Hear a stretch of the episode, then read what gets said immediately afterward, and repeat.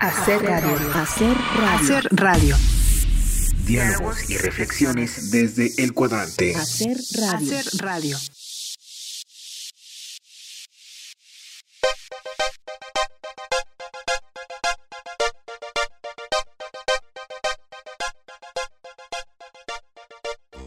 ¿Qué tal? Muchísimas gracias por continuar en sintonía con Radio Universidad de Guanajuato. Iniciamos una nueva emisión de Hacer Radio. Les agradecemos el que estén con nosotros en nuestras frecuencias en el estado de Guanajuato.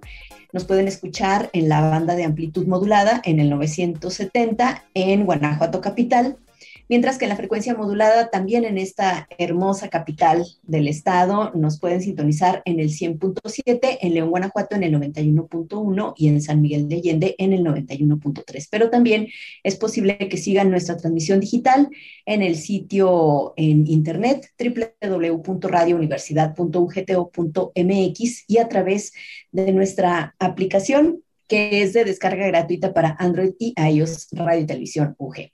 Les saluda Gloria Rodríguez y me apoya hoy en la grabación de este programa mi compañero Jesús Rodríguez. Hacer Radio, les recordamos, es un espacio con el que celebramos el sesenta aniversario de Radio Universidad de Guanajuato y también los primeros cien años de la radio en México. La intención es dialogar y compartir en torno a la diversidad del quehacer radiofónico. Y decía Berta Zacatecas por allá en el año de mil novecientos noventa y cinco que mil rostros tiene la radio. Y hoy queremos retomar un tema que nos ha causado muchísimo interés. Se trata de la radioafición. Eh, hoy tenemos el gusto de que nos acompañen integrantes del Club de Radio Amateur del Estado de Guanajuato, Asociación Civil, y me permito darles la bienvenida. Hoy vamos a platicar con ustedes acerca de algo que más que un hobby, pues es una afición y es una actividad que a nivel mundial pues está muy reconocida, y se trata justamente de la radioafición. Este ejercicio que se desarrolla desde finales del siglo diecinueve, durante todo el siglo veinte, es una práctica que en la actualidad tiene millones de adeptos y, como lo he mencionado, pues quienes se dedican a ello pues tienen conocimientos que incluso se van procurando de manera autodidacta. Y bueno, pues yo creo que para que nos cuenten más detalles al respecto, es mejor que saludemos a Jonathan Remba. A él lo podemos identificar como X E uno B R X. Él es originario de la Ciudad de México, tiene treinta y nueve años, es radioaficionado desde el año dos mil siete y es el presidente actual del Club de Radio Amateur del Estado de Guanajuato, Asociación Civil. Jonathan, muchísimas gracias por estar aquí. No, muchas gracias por la invitación. Este, estamos muy contentos de estar en este programa aniversario y, este, y felices de poder platicar a, a, a de, de nuestra actividad. También está con nosotros Osvaldo Gaitán. A él lo podemos identificar como X E uno D B E. Él es originario de Irapuato, tiene cuarenta y cuatro años, es radioaficionado desde el dos mil doce. Desde el año dos mil es cebeísta y desde niño le ha gustado hacer diexismo como radioescucha en la banda de amplitud modulada. Bienvenido, Osvaldo. Gracias por estar aquí. Gracias a ustedes por esta gran oportunidad de estar aquí acompañándolos. A la orden. Y también nos acompaña Armando García. Él es X E uno C I C, él es originario de Irapuato, tiene cuarenta y tres años, es radioaficionado desde mil novecientos noventa y nueve, tiene interés en la radio desde niño, tiene pasión por el radiocampismo y los contactos a distancia. Realmente muy enriquecedor el panel que hoy nos acompaña. Armando, gracias por estar aquí. Muchísimas gracias, Gloria, también a mis compañeros también eh, radioaficionados y por la oportunidad de, de compartir algunas experiencias. Muchas gracias, Gloria. Habíamos hablado del diexismo y la radioafición, pero también habíamos visto que son cosas muy, muy diferentes, que bien pueden ir de la mano, pero que no necesariamente un diexista es un radioaficionado. Ustedes son radioaficionados y a mí me gustaría que, digamos, desde la parte técnica nos platiquen en qué consiste la radioafición. No sé si quieras iniciar, Jonathan. Sí, claro que sí, gracias. Este, y bueno, pues eh, el, el diexismo y la radioafición van, como tú lo dices, van muy de la mano porque casi todos empezamos siendo diexistas. El interés por la, la radio pues nos surge al estar escuchando obviamente eh, radio, radio de onda corta, estar escuchando estaciones lejanas este, o nacionales, ¿no? Entonces empezamos como escuchas, que serían siendo diexistas, y después nosotros, los que nos interesa dar un paso más en cuanto a podernos ya comunicar con otras personas, es decir, ya poder establecer una comunicación, una plática, pues nos volvemos radioaficionados, ¿no? Este, como muchos empezamos en, en banda civil, que es, digamos, lo más accesible, eh, porque bueno, obviamente pues, no se requiere licencia, permisos, los, los equipos se consiguen eh, relativamente fácil, y, y luego ya cuando este, queremos ampliar nuestro, nuestro espectro, este, nuestras bandas y nuestro alcance, pues es cuando sacamos una, originalmente sacábamos una, una eh, permiso, una licencia.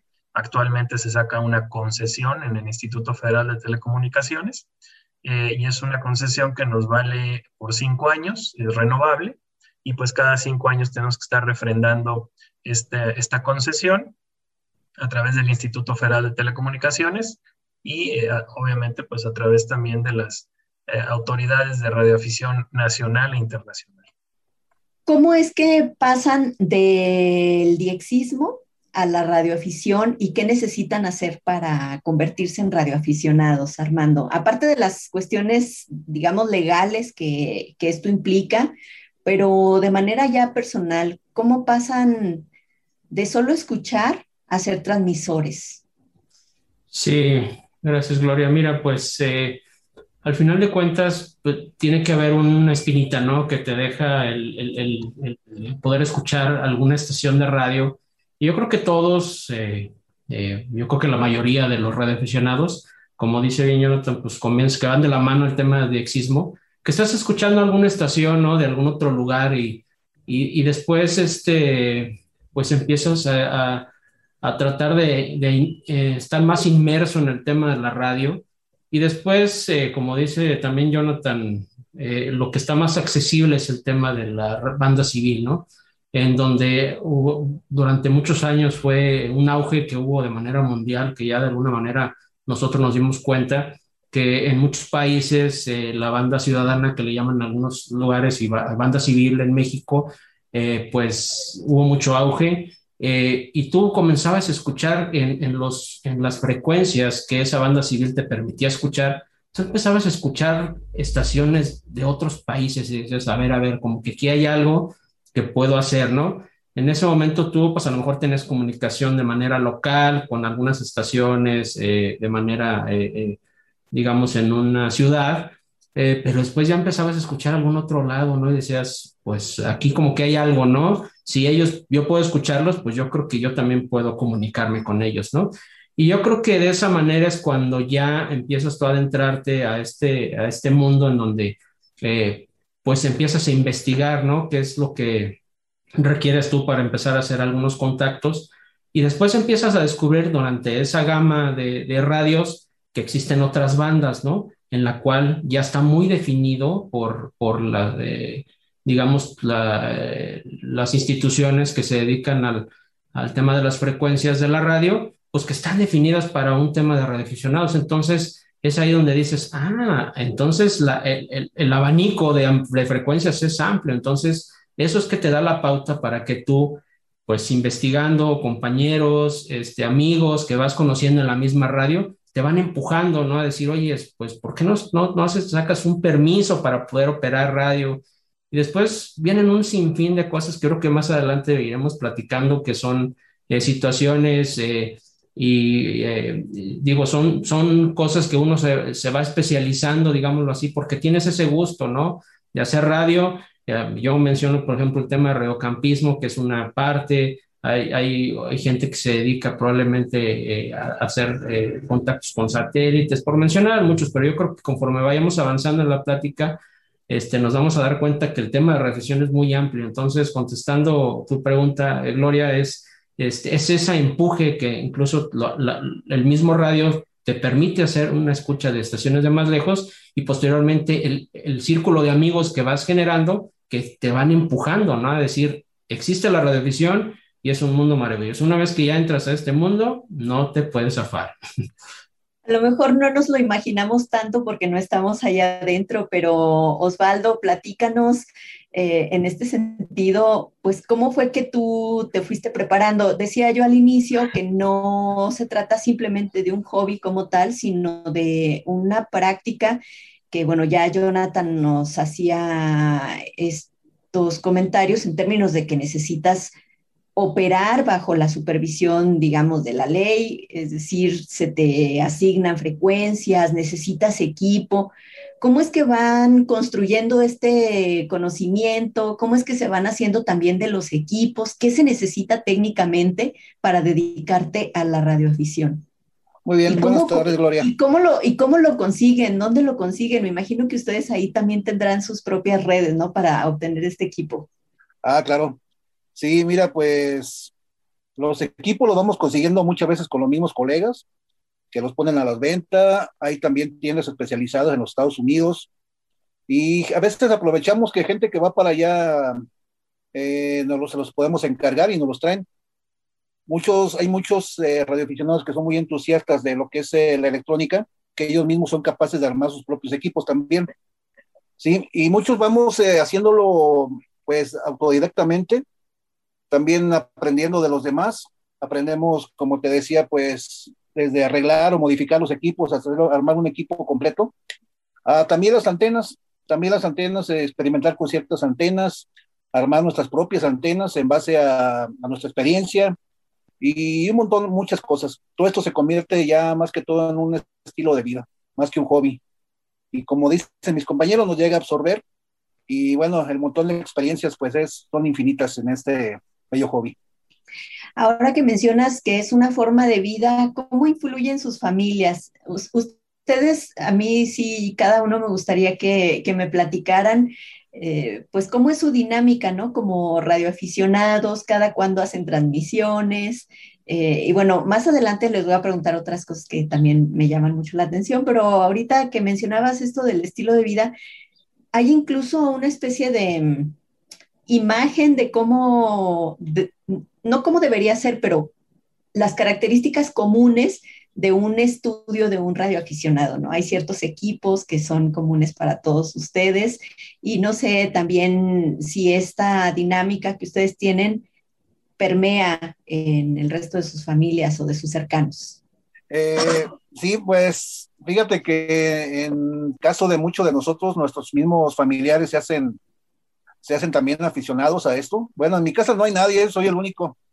Por desgracia no, no estoy dejando escuela en mi casa, pero muchos de mis compañeros, de colegas, sí, ya tienen a sus hijos, tienen a su esposa, que también hacen radio. Y, y pues bueno, pues es lo a lo que me refería yo con estilo de vida.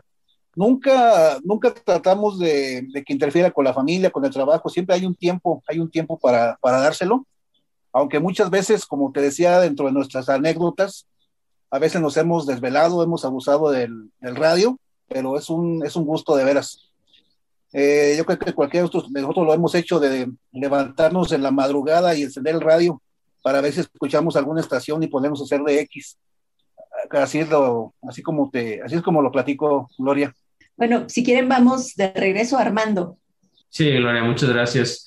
Sí, pues mira, eh, yo creo que, que como bien lo mencionó Osvaldo, pero en mi caso fue eh, pues un auge, como te lo mencionaba, en aquellos años. Yo soy radioaficionado desde el noventa y nueve y desde mucho antes el tema del radioescucha y demás, este, pues yo me vi influenciado por mi hermano, ¿vale? Yo, este, incluso somos cuatro hermanos en la familia, y tres de nosotros pues, sacamos licencia en ese momento. Digo, este, eh, a mí sí me influenció mucho porque cada uno de nosotros, pues, eh, hacíamos cosas diferentes, ¿no? Y a veces nos, nos, nos apasionábamos tanto por el radio que, oye, este, ahora vamos a hacer este tipo de antena, vamos a experimentar con este radio, ahora vamos a traer un portátil y vamos a, o sea, de alguna manera sí, sí permeó, ¿verdad? En, en, en mi caso, en, en la familia, este, y pues actualmente ya uno de mis hermanos ya no quiso este, sacar o, o seguir con, el, con esta concesión, y el otro, mi otro hermano sí, sí, sí quiso, ¿no? Entonces nada más quedamos dos radioaficionados,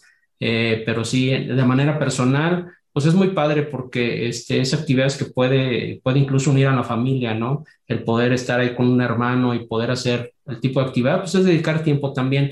Lo que eh, regularmente también hacemos eh, algunos de nosotros es que cuando hacemos algún tipo de actividad fuera, ¿verdad? Que no estamos en la estación, en, en casa, pues hacemos una actividad fuera, en algún cerro o en algún lugar este, abierto, y pues instalamos un equipo de radio, y ahí es donde integras a la familia, ¿no? Donde puedes llevarla y, y pasas un, un, un día de campo, pero pues también lo, ahora sí que lo, lo, lo puedes combinar con el tema de radioafición, y pues yo creo que salen todos contentos, ¿no? La familia a lo mejor no va mucho al radio, pero sí se divierten estar ahí este, haciendo un poco de, de picnic, por decirlo así. Jonathan. Bueno, pues comparto la, las opiniones y las experiencias, ¿no? Yo, este, pues el interés por la radio surge de, del interés que, que, que mi papá tenía por el radio también. Él, él tenía un, un radio de onda corta, donde yo desde chico me ponía ahí a escuchar este, frecuencias de otros países. Tenía banda, equipos de banda civil que también usamos mucho tiempo. Y finalmente, pues hasta ya, ya, ya mayor saqué mi, mi, mi concesión. Pero obviamente pues se va permeando esto en, en, en toda la familia, porque mi hermano, aunque él, él no, no tiene la licencia, o más bien está en proceso de, de sacarla, este, pues también somos fanáticos de este tipo de cosas de radio, telecomunicaciones. A veces me la paso horas con él este, platicando, en, en, en, pues a veces por, por, por radio no, porque no tiene la licencia, pero por, por internet, pero hablando de radios, ¿no? Entonces...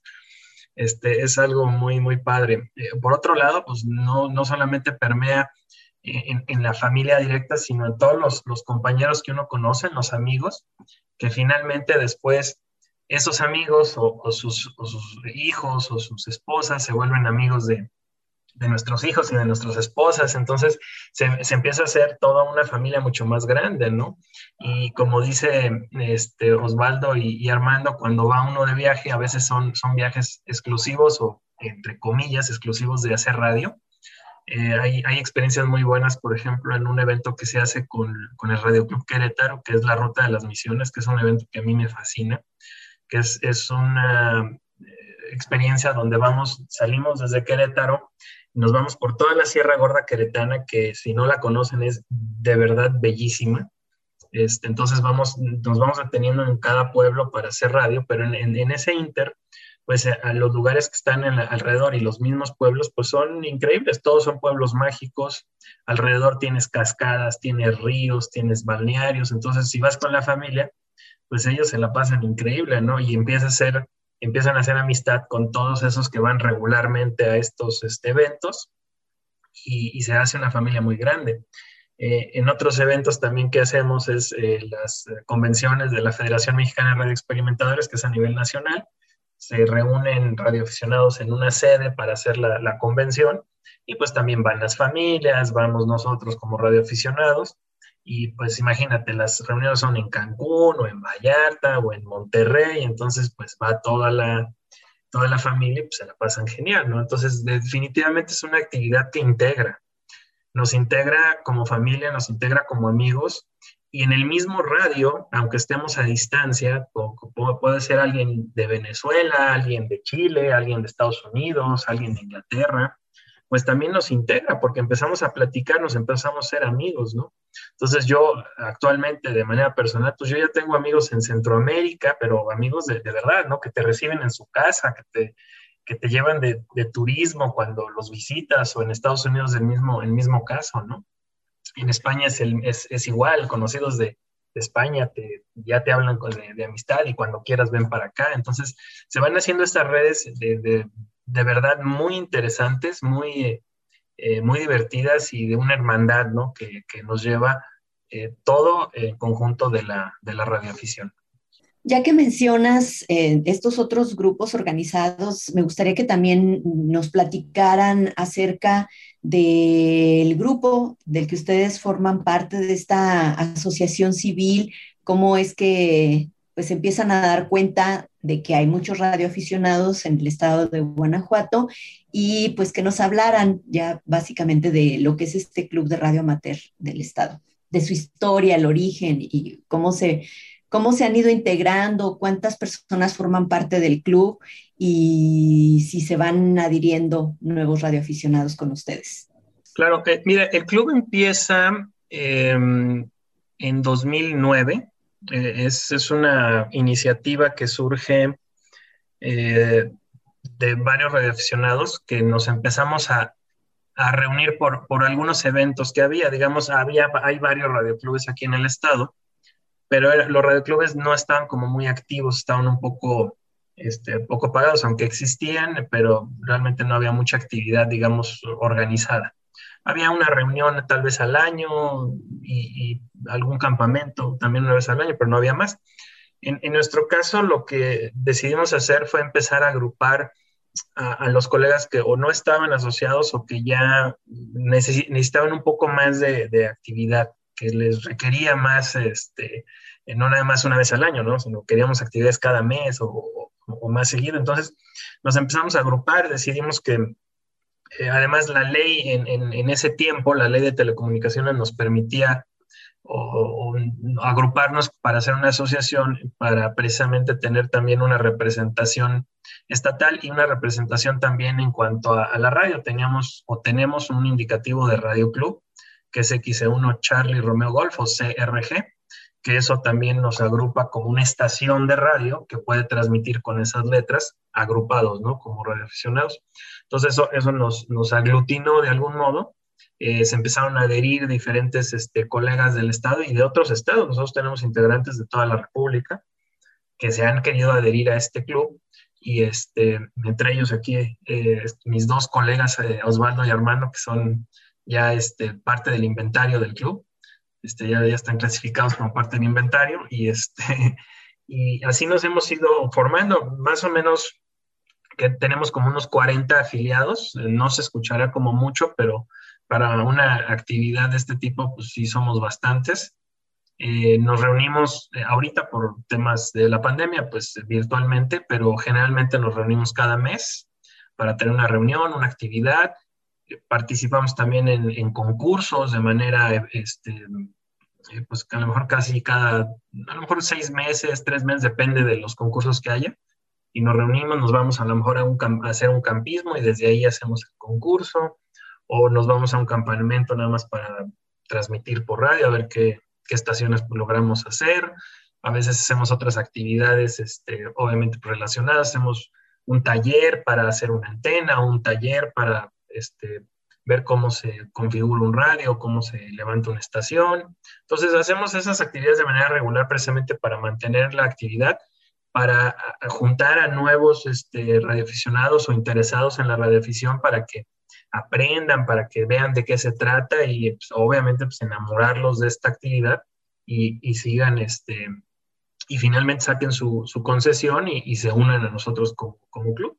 Pero pues básicamente todo surge del interés común que todos tenemos por esta, por esta actividad, ¿no? Y ya es un, un club que tiene varios años eh, ininterrumpidos de estar este, haciendo actividades y pues hemos logrado una presencia interesante a nivel nacional por las, todas las actividades que hemos desarrollado.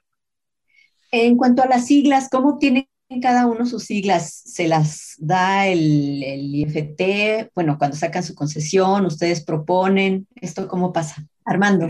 Sí, mira, este, pues esto ha cambiado durante el tiempo, ¿verdad? Porque pues yo que tengo un poquito más de tiempo de radioaficionado, eh, en aquel tiempo, eh, cuando uno hacía la petición de, de, de, de, en aquel tiempo es un permiso eh, que se sacaba ante el COFETEL. En aquel entonces todavía no, es, era, no se transformaba en instituto.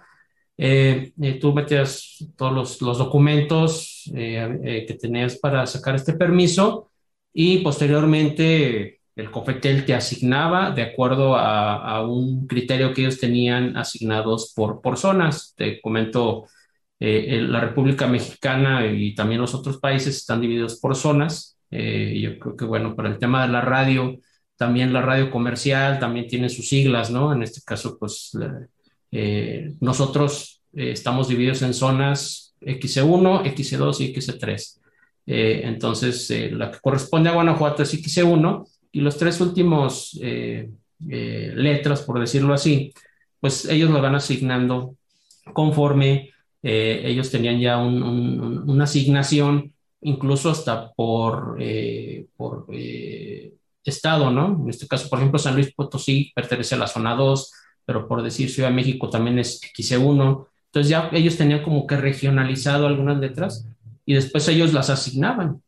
Eh, posteriormente, cuando se este, crea el Instituto Federal de Telecomunicaciones, este, sí puedes tú hacer una, eh, una sugerencia, ¿verdad?, de qué letras eh, puedes tú obtener, y en ese sentido ellos revisan si las letras no están ocupadas por algún otro radioaficionado y pues pueden llegar a asignarlas, ¿no? Este, es interesante porque, ¿cómo se llama? Pues algunos eh, tratan de buscar algunas siglas, por ejemplo, alusivas a su, a su nombre personal, este, algún otro tipo de, de, de, de situaciones, ¿no? Pero digo, eh, al final, el tener ya un distintivo, eh, ya mucha gente te ubica, ¿no? Eh, por ya por, por tu voz incluso, ¿no? A veces por el indicativo, luego lo escuchas a alguien en la red y dices, es esta persona, ¿no? Entonces es, es padre, pero de esa manera, lo, este, pues sí, es, un, es una forma de, de, de saber que, quiénes somos y poder, a la hora que, escucha, que nos escuchan en la radio, pues saber que una estación de México, de cierta zona, está haciendo este, un llamado, ¿no?, para hacer un comunicado.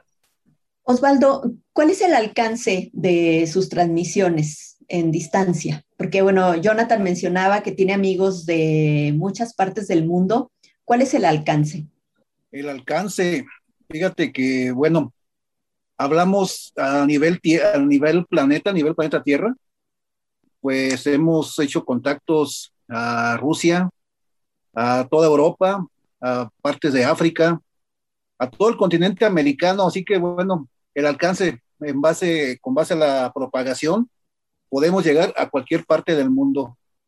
Inclusive, bueno, mi, mi colega Jonathan ha hecho contactos con la Estación Espacial Internacional, así que los límites, pues, los pone uno mismo, porque mientras haya propagación, tengamos un equipo, una antena bien calibrada, el alcance es hasta donde tú quieras.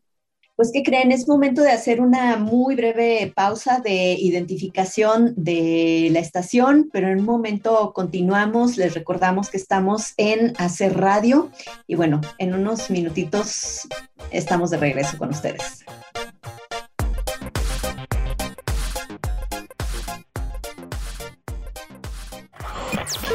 Diálogos y reflexiones desde el cuadrante. Diálogos y reflexiones desde el cuadrante. Una pausa y volvemos. Hacer radio. Hacer radio.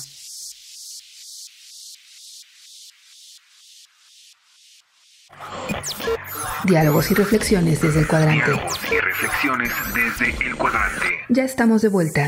Hacer radio. Hacer radio.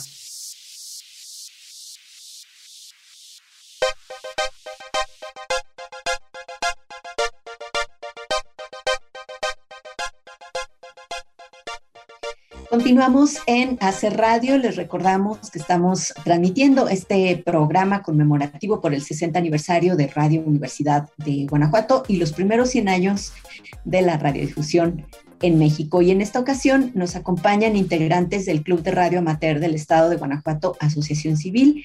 Están con nosotros Jonathan Remba, y voy a decir también sus eh, siglas. En, en el mundo de la radioafición, X E uno B R X, está también Osvaldo Gaitán, X E uno D B E, y Armando García, X E uno C I C.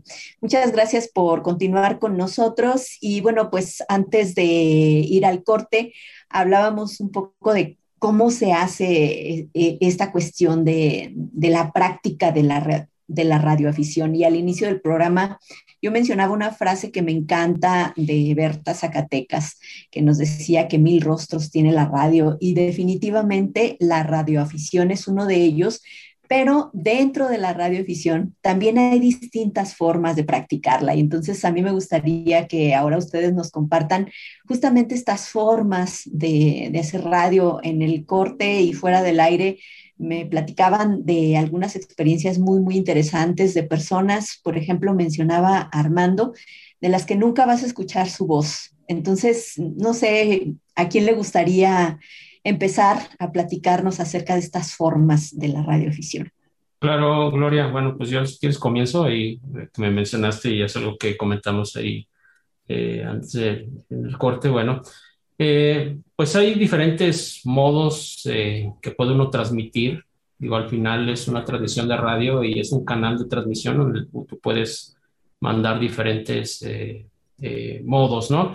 En este caso existe la fonía, que es el que todo el mundo conoce, pues la voz eh, que puedes escuchar de algún interlocutor que esté haciendo radio eh, a través de un micrófono. También existe la telegrafía. En este caso, pues eh, existe una, una llave de telegrafía en, específicamente para mandar estos sonidos, estos D C dots que le llaman, para poder eh, eh, mandar una frase, ¿no?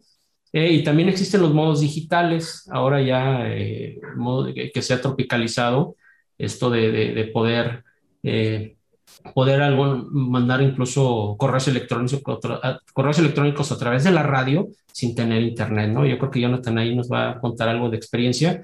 A mí, pues, yo creo que lo podríamos incluso seccionar. Yo hablo un poco de fonía, este, a lo mejor Jonathan de, de modos digitales y, yo, y este... Osvaldo puede hablar a lo mejor algo de telegrafía, sus experiencias más que todo, ¿no?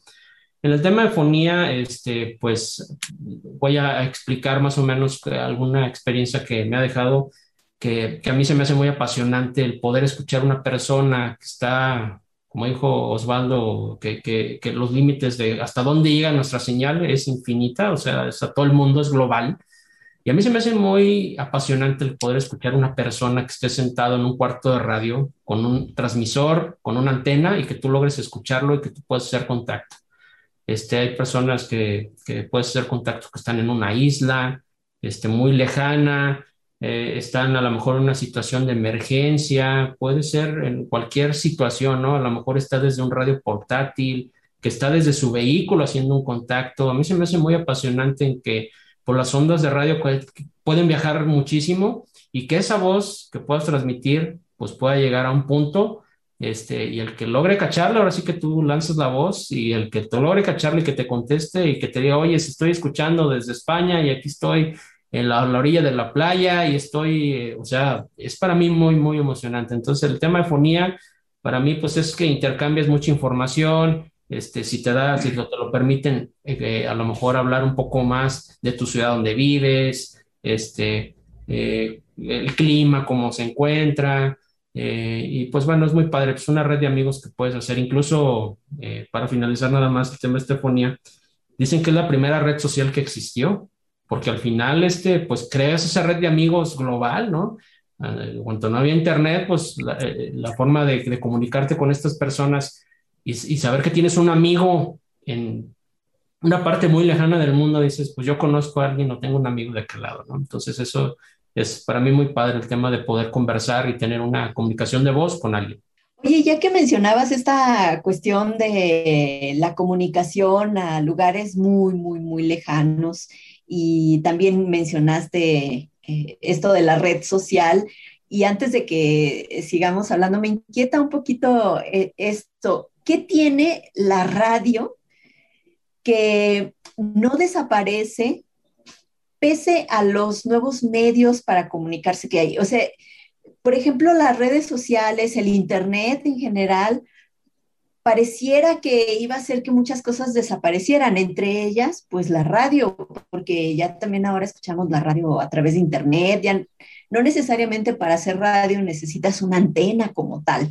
Bueno, habrá quienes digan, digan que sí, pero es un poco como el cine, ¿no?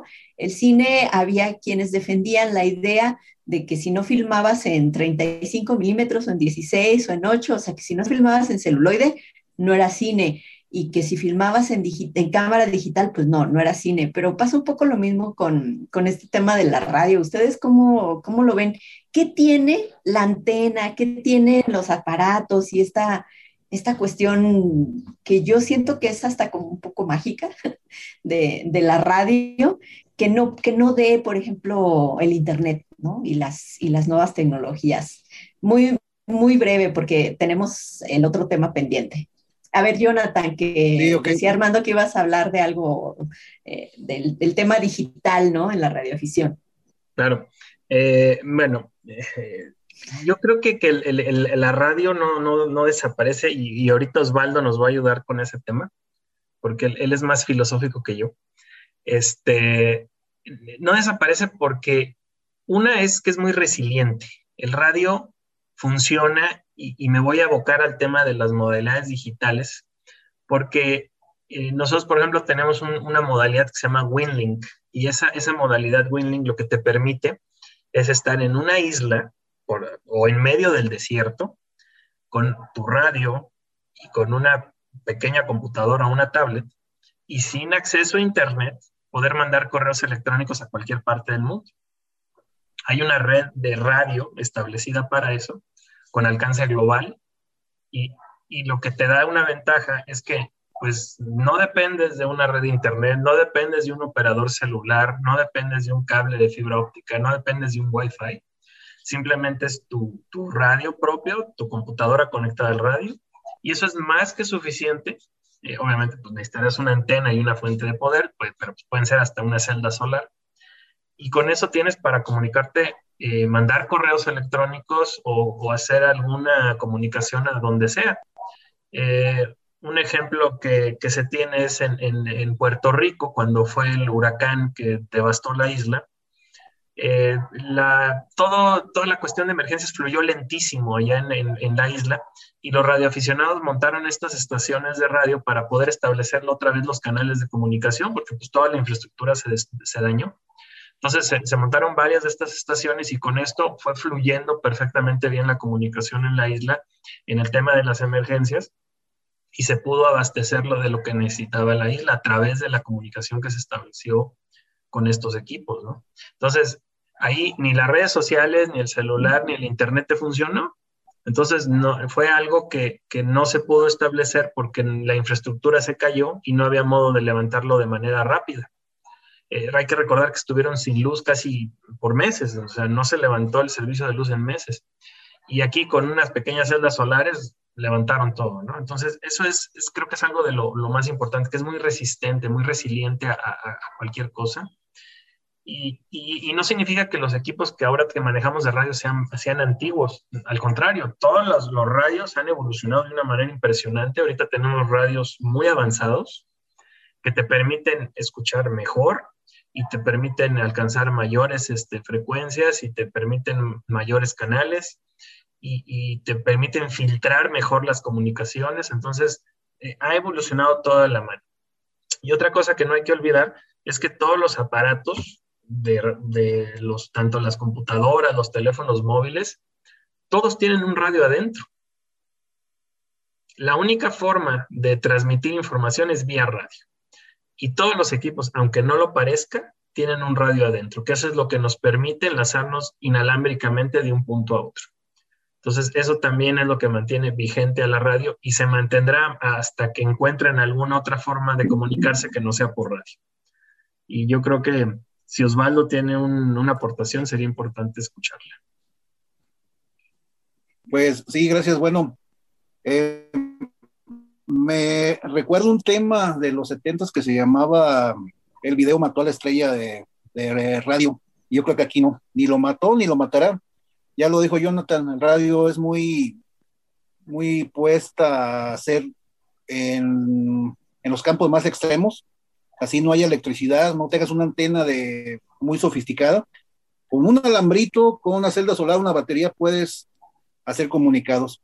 Y viene lo que, lo que comentábamos en los casos de desastres, es lo que se ha hecho. No hay luz, no hay internet, y la radio es la que siempre sale a dar la cara, al final de cuentas. Así que esto va a seguir para bien, y a mí me encanta la radio, desde escucharla, como les comentaba al principio, y ha sido una gran experiencia, tanto de conocimiento, de cultural, y de hacer muchos amigos, como aquí con mis colegas aquí presentes. Osvaldo, también nos ibas a platicar tú de, de esta forma de hacer radio telegráfica, y eso me lleva a, a una pregunta que les hice fuera del aire, si hay que conocer el código Morse para ser radioaficionados. Sí, sí, Gloria. Fíjate que al principio es difícil, porque no estás familiarizado con los sonidos, pero es poco a poco lo vas, lo vas aprendiendo, de tanto ir escuchando, tu, tu oído se, se educa. Así como uno aprendió a hablar desde niño, que bueno, no sabías hablar y fuiste aprendiendo, aprender la clave de Morse es, es igual, es igual, simplemente vas educando tu oído, para, tanto para escuchar, tanto para transmitir, y digamos que es una, es una, es un modo, es digamos el más antiguo para transmitir, ya que de los, desde el siglo diecinueve se empezó a, a utilizar para hacer las primeras comunicación, comunicaciones sin hilos, desde Europa a América, y posteriormente se, fue, se fueron generando más redes, ¿sí? Eh, desde cinco watts o un watt puedes dar la vuelta al mundo en telegrafía. Sí, o sea, sin necesidad de un equipo muy sofisticado, mientras tengas el modo telegrafía, con un watt puedes dar la vuelta al mundo. A mí también me gustaría que profundizaran un poquito acerca de este uso social de, de la radio, y ya han mencionado casos muy, muy específicos donde la radioafición ha sido como la solución a los problemas de comunicación. Eh, por ejemplo, en el sismo del ochenta y cinco hubo redes también de radioaficionados que lograron poner en, en contacto a víctimas del, del terremoto con familias que, con sus familias que estaban en otros lugares de la República Mexicana. Ahorita ya también mencionaban el caso de Puerto Rico. Y bueno, no sé ustedes si han tenido algún tipo de experiencia en este sentido, porque no necesariamente tiene que ser el desastre, ¿no? O sea, hablan de una forma de comunicación que les permite estar en un desierto y poder hacer estas transmisiones. Sabemos que en el caso, por ejemplo, de nuestro país, pero también de muchas regiones del mundo, hay lugares que luego son muy inaccesibles y que a lo mejor no tienen estas formas eh, que nosotros tenemos así de manera ya como muy normal de, de comunicación. En este sentido, pues sí me gustaría que nos hablaran de, de su experiencia eh, en el tema, y pues una reflexión justamente en cuanto a este uso que puede tener la radioafición. Pues si quieres iniciar, Osvaldo. Ok, bueno, sí tengo una, fíjate que tengo, tengo una anécdota. Hace muchos años me tocó eh, buscar a una persona aquí en Irapuato. Yo contacté con una persona de, que estaba en California, en Estados Unidos. Esta persona trataba de comunicarse con su familiar, pero no, no había manera, no, no, no tenía comunicación con él. No había redes sociales, no había, no era muy común todavía el correo electrónico, así que la única manera era por teléfono, sí, no, no había celular, pero esta persona perdió contacto con su familiar, me contactó a mí, se enteró, le comenté que yo era aquí de Irapuato, me platicó su problema y, y pues me di a la tarea de buscar a la persona, hasta lograr contactarlo y hacerlos que, que se volvieran a, a comunicar. Es una experiencia que yo, yo guardo con mucho agrado. ¿Quieren agregar algo en este sentido, Armando y Jonathan? Sí, este, pues mencionar eh, algunas experiencias que me ha tocado, eh, no vivir probablemente, pero sí escuchar, ¿verdad? Este, en el tema de emergencias, eh, te, te, pues, tema mucho social, ¿verdad? ¿Cómo puede apoyar esto?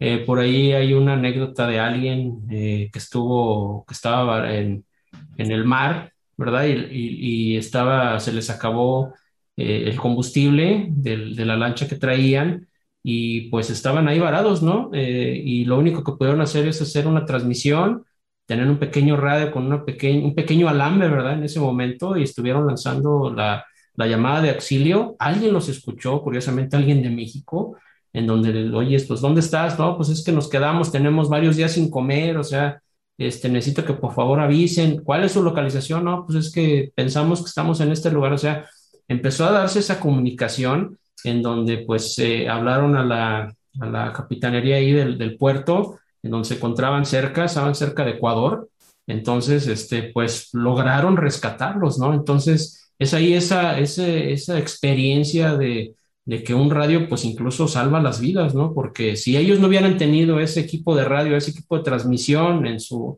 en su bote o lancha, pues no hubieran podido sobrevivir, tenían varios días sin comer. Este, inmediatamente los rescataron y pudieron este, pues, eh, llevarlos inmediatamente al hospital y, y pues muy agradecidas a estas personas, ¿no? que, que, que pudieron alguien escucharlos y poder dar esta alerta, ¿no? De lo que estaba sucediendo.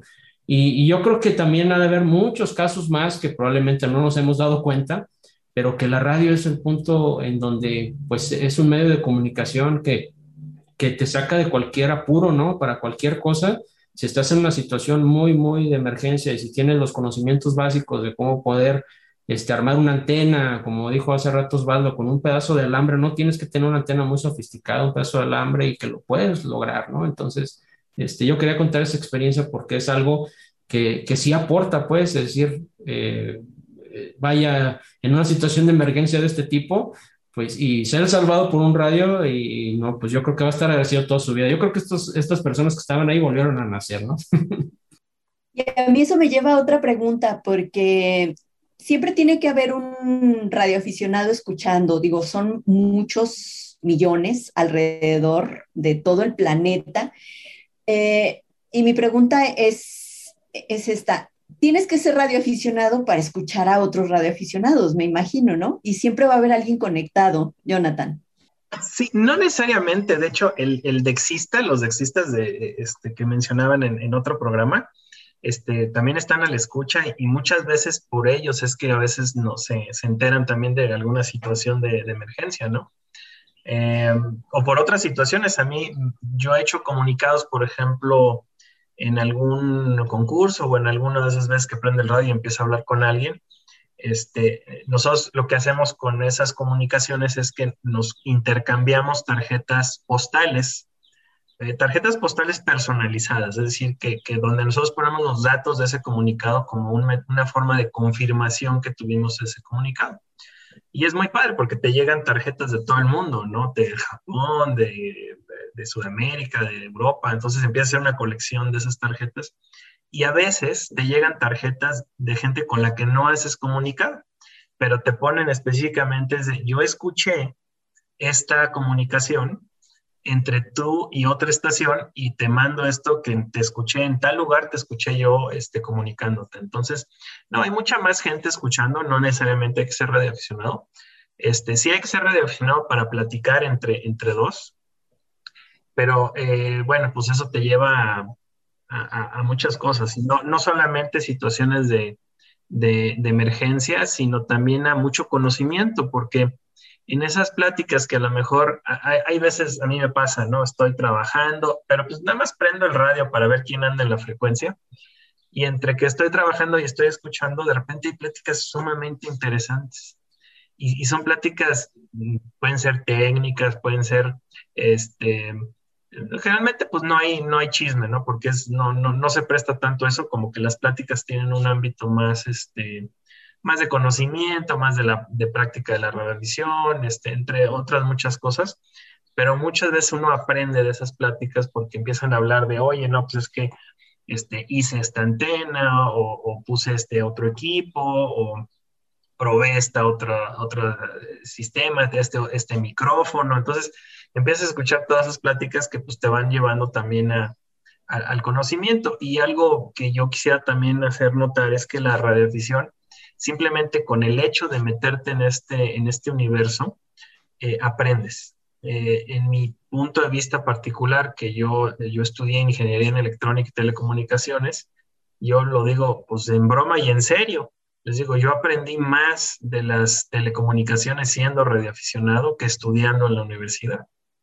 ¿Por qué? Porque realmente el ámbito que se abre en el, en el tema de la radio, radioafición, tanto técnico como este... el teórico, es tan amplio que realmente uno termina aprendiendo muchas cosas que le sirven a uno en la vida laboral o en la vida misma propia para muchas situaciones, ¿no? Eh, tenemos nosotros un boletín cada jueves a las nueve de la noche a través de las frecuencias de los repetidores que, que tenemos aquí en el club, y, este, y les decimos a los redaccionados que participan en ella que hablen del tema que quieran. Tienen media hora para hablar del tema que quieran, y el, el tema pasado, Este, por ejemplo, fue de un colega que este, de muchos años trabajó en, una empresa, en empresas este, panaderas, y nos dio una plática de, de control de plagas, y también nos dio una plática acerca de la panificación, e inclusive hasta nos dio recetas, ¿no? Entonces, se, se vuelve un ámbito muy interesante, ¿no? Porque aprende uno de todo. Hay contadores, hay taxistas, Hay, este, hay doctores. Entonces cada quien habla de sus temas y habla de otros temas, y eventualmente, aunque no quieras, aprendes algo. Chicos, nos quedan escasos tres minutos de este programa, y a mí me gustaría que cada uno pues nos comentara algo así muy rápido en torno a su sentir, en torno a la radioafición, o a lo mejor alguna manera en la que podamos seguirlos, escucharlos, no sé. Eh, si quieres comenzar, por favor, Osvaldo. Bueno, sí, eh, tenemos, nos pueden buscar en redes sociales, en la página del, del Club de Radio Amateur del Estado de Guanajuato, así como se escucha, y también en Twitter, en C R E A G guión A C. Esos son los contactos en redes sociales donde nos pueden contactar, nos pueden seguir y nos pueden, si de alguna manera, de alguna manera, según ya les interesa, hacerse parte del Radio Club o hacerse radioaficionado, ya que también contamos con, con cursos, cursos y, y bueno, eh, les ayudamos a sacar su concesión. Armando, por favor. Sí, muchas gracias, Gloria. Pues primero agradecerte, Gloria, por la invitación, eh, por, a, a esta charla que es muy amena y que la verdad este, nos faltaría tiempo ¿va? para hablar de todo lo que es la radioafición. Eh, pues yo nomás para finalizar comentarles que, que ha sido para mí eh, ser radioaficionado, tener una red de amigos muy grande, eh, aparte de ser amigos... Eh, ¿Cómo se llama? Son grandes personas las que son radioaficionados y podemos compartir experiencias, eh, pasar ratos muy, muy agradables, divertidos, este, y que entre todos nos apoyamos. Yo creo que eso, eso es lo más importante. Es una comunidad muy grande a nivel mundial en donde, en donde tú vayas y encuentres un radioaficionado siempre te va a ayudar, ¿no? Entonces, eh, es una, es una actividad que, si, eh, digamos, es muy técnica en algunos momentos, pero tú le puedes dar ese enfoque de como, como lo que te mencionaba, como red social, ¿no? Donde conoces personas y te apoyan en cualquier momento, ¿sí? Entonces, este, pues es para finalizar. Muchas gracias, Gloria, y también al auditorio que nos escuche. Y finalmente, Jonathan. Pues muy rápido, a mí la verdad es que la radioafición me ha dado muchísimas cosas. Eh, el, el simple hecho de haber conocido a mucha gente que... ahora tengo muy valiosa en, en, en mi vida, incluyendo aquí estos dos, dos individuos que nos acompañan, que son muy buenos amigos míos, y, este, y otras cosas, ¿no? Que me, me han llevado a, a, a, pues sí puedo decirlo, me han llegado grandes cosas en la vida gracias a que conozco a, a radioaficionados que por cadenita de cosas me, me, me aportan algo a, a la vida. Y en sí, pues, este, como red social, como... Eh, sistema de comunicaciones, pues creo que es también valiosísimo y, y este, nos aporta mucho a la humanidad, no nada más a una comunidad, sino a la humanidad entera. Y agradecer la invitación, agradecer a este espacio y pues felices sesenta años y que haya, haya muchos más. Con esto nosotros terminamos por hoy Hacer Radio, agradecerles muchísimo su compañía, agradecer sobre todo al Club de Radio Amateur del Estado de Guanajuato, A C, los pueden encontrar también en redes sociales, y particularmente a su presidente, Jonathan Remba, X E uno B R X, también a Osvaldo Gaitán, X E uno D B E, y a Armando García, X E uno C I C. Y C. Espero haberlo dicho todo correctamente. Y bueno, también le quiero agradecer a mi compañero Jesús Rodríguez por la grabación de este programa y a Itzia Ruiz en la postproducción. Nos escuchamos muy pronto en la próxima emisión de Hacer Radio. Se despide Gloria Rodríguez. Hasta la próxima.